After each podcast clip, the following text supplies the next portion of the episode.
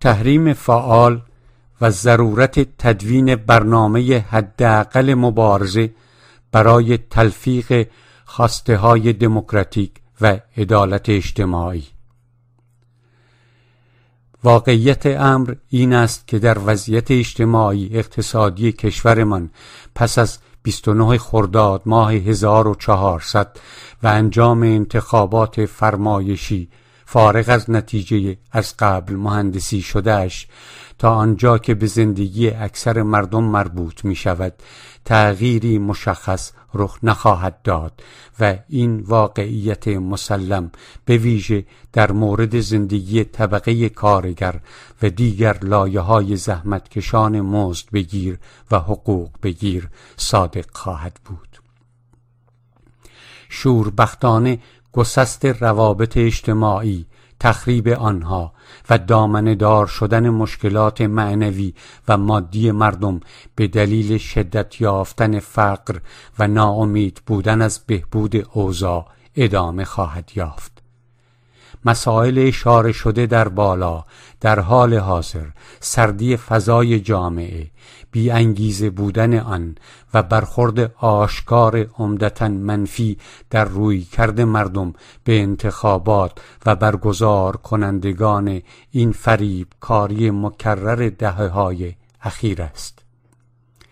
البته آنچه پس از انجام انتخابات مورد نظر سران نظام به ویژه علی خامنه ای و اعلام نتیجه می تواند تغییر کند انتقال سکان قدرت اجرایی از یک جناح به جناح دیگر رژیم یا شیوه همکاری بین آنان است. به هر حال رئیس جمهور بعدی به همراه برخی تغییرهای شکلی حکومتی در مجموع در راستای مقابله با گسترش اعتراضهای رو به گسترش در جامعه عمل خواهد کرد. به دیگر سخن در بر همان پاشنه خواهد چرخید زیرا محور قدرت در روبنای سیاسی یعنی حاکمیت مطلق ولایی همراه با توان بالای سرکوبگریش ادامه خواهد یافت و به طبع آن تغییری اساسی در ساختار اقتصاد سیاسی ناعادلانه که به نفع لایه های فوقانی برجوازی متصل به حرم قدرت عمل می کند ممکن نخواهد شد. از این روی گمان زنی ها و پیشگویی ها درباره محتوا و مقصد تکتیک ها و برنامه های آتی نامزدهای انتخاباتی بی خواهد بود. چون نامزدهای انتخاباتی برای داغ کردن فضای سرد انتخابات اجازه دارند و حتی تشویق هم می شوند تا شعارهایی تند و تیز و برخلاف هنجارهای معمول و ممنوع رژیم در به اصطلاح تبلیغاتشان فریاد کنند تا شاید بتوانند افکار عمومی را تکانی داده و به خود جلب کنند. توجه برانگیز این که حتی در داخل کشور فعالان سیاسی که در واقعیت امر در حاشیه قرار دارند می توانند در به اصطلاح تلویزیون های معاند خارج از کشور چیزهایی بگویند که در مواقعی غیر از موقع نمایش انتخابات گفتنشان برای دستگاه امنیتی رژیم تحمل ناپذیر و به ضرب و شتم و بازداشت گوینده منجر می شود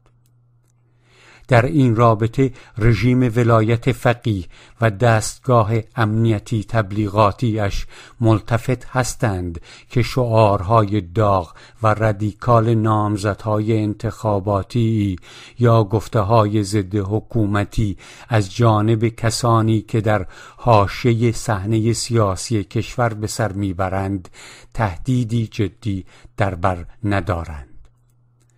مناظره جنجالی در اطراف نمایش انتخابات حتی در تلویزیون هایی مانند ایران اینترنشنال می توانند توجه بخشی از افکار عمومی را به سمت شرکت در انتخابات جلب کنند.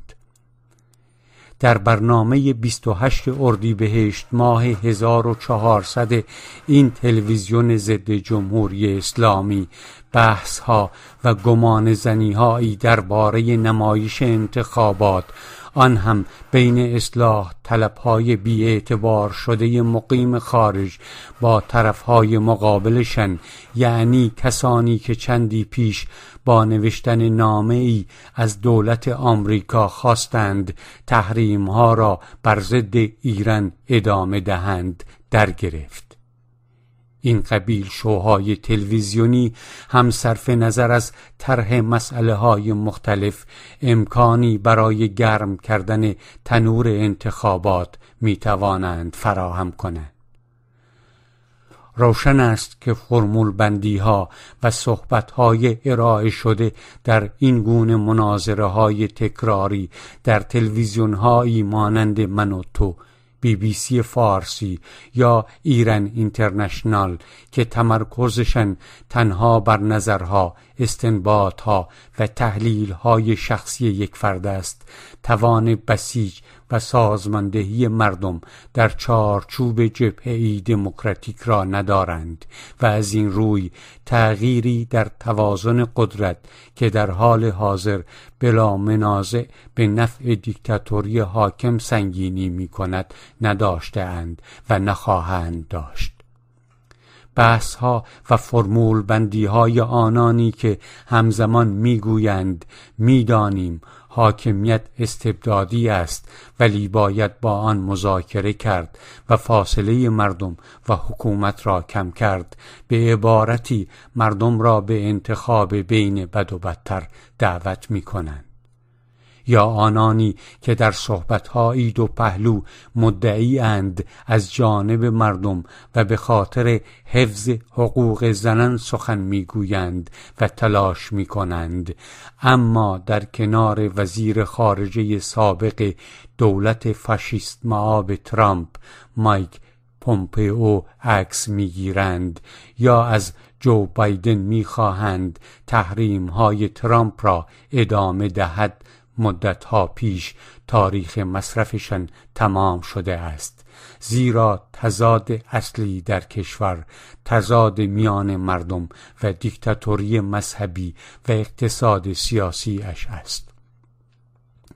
تا آنجا که به تأثیر گذاری از خارج و از جانب عاملهای خارجی مربوط می شود مدت هاست ماهیت شعارها و ارزشهایی با هدفهایی دوگانه مانند کمک های بشردوستانه و دخالتهایی بنا به ادعا بشردوستانه اما هدفمند و مخرب آمریکا در منطقه به خاطر محافظت از دموکراسی و آزادی افشا شده اند.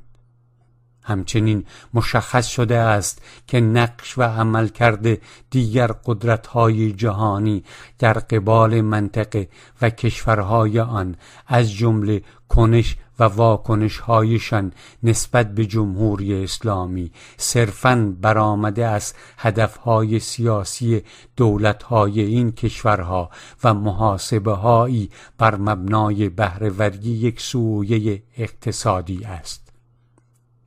بنابراین نقطه آغاز و پایان هر گونه تحلیل و ارائه برنامه سیاسی و اقتصادی به منظور برون رفت از وضعیت بحرانی که کشور ما در آن قوطه می‌خورد در داخل کشور است. سازماندهی مبارزه فعال و مستقیم برای عقب نشاندن نهادهای دیکتاتوری و سرانجام حذف حاکمیت مطلق ولایت فقیه به منظور برپایی حکومتی ملی دموکراتیک به ترتیب گام های اول و بعدی این مبارزه باید باشند. این امر مهم و حیاتی مردم و میهنمان با برخیزاندن طوفان‌های رسانه‌ای در اطراف خبرهایی هیجان انگیز یا سخنرانی‌های طولانی تکراری آمیخته با تحلیل ها و تئوری بافی ها در صفحه تلویزیون های برون مرزی یا انباشتن فضای مجازی با انواع ویدیوهای مبتزل به اصطلاح ضد رژیم یا ضد اسلام راه به جایی نمی‌برد و نخواهد برد. دیکتاتوری حاکم با سرکوب و اتکا بر منابع عظیم اقتصادی لایه های فوقانی برجوازی متصل به حرم قدرت همراه با کاربرد قدرت نرم و ترفندهای امنیتی تبلیغاتی حساب شده با وجود بحرانهایی که گریبان گیرش هستند توانسته است سلطه سیاسی و اقتصادی اش را حفظ کند. از این رو مقابله با دیکتاتوری ولایی باید با کار سیاسی دائم و وسیع بین مردم به منظور بسیج نیروهای اجتماعی در صدد یافتن راه برون شد از بحران بود. این امر باید با شیوه انجام شود که با عقب راندن گام به گام حکومت تا آنجا که ممکن است چشمانداز تحقق خواسته های مردم نیز جلوگر شوند. انتقال دادن مبارزه ضد رژیم به فضای مجازی و برنامه های تلویزیونی که محتوایشان بحث های فرد محور و تاریخ نویسی است در عمل ایجاد ارتباط مؤثر تبادل نظر و همکاری در چارچوب فعالیت های حزبی مترقی را امکان ناپذیر می کنند. بخش راستگرای اپوزیسیون با اینکه توان مالی و کادر تبلیغاتی ای با تجربه دارد اما بدون داشتن پایگاهی مردمی نگاهش فقط به گذشته دوخته شده است و دیدگاه و روی کردی ترقی خواهانه نسبت به امور مردم و جامعه ندارد و بنابراین توان برآورده کردن انتظارهای واقعی طبقه ها و لایه های زحمتکشان را ندارد. مردم کشور ما از سوی دستگاه های تبلیغاتی متنوع رژیم و همچنین جریان های راستگرا زیر فشار تبلیغاتی شدید قرار دارند. سیاست های تبلیغاتی شوینیسم اسلامی و در مقابل آن هیاهوی شوینیسم نسیونالیستی کور باعث شده اند که مبارزه سازمان یافته ضد دیکتاتوری کند و مختل شود. راه به جلو برای بسیج مردم تنها از طریق تلفیق دقیق و عملی خواسته های دموکراتیک و عدالت خواهانه بنا بر شرایط عینی و ذهنی موجود امکان پذیر است. این خواسته های مردمی خود با تغییر شرایط عینی و ذهنی عمیقتر و گسترده تر خواهند شد.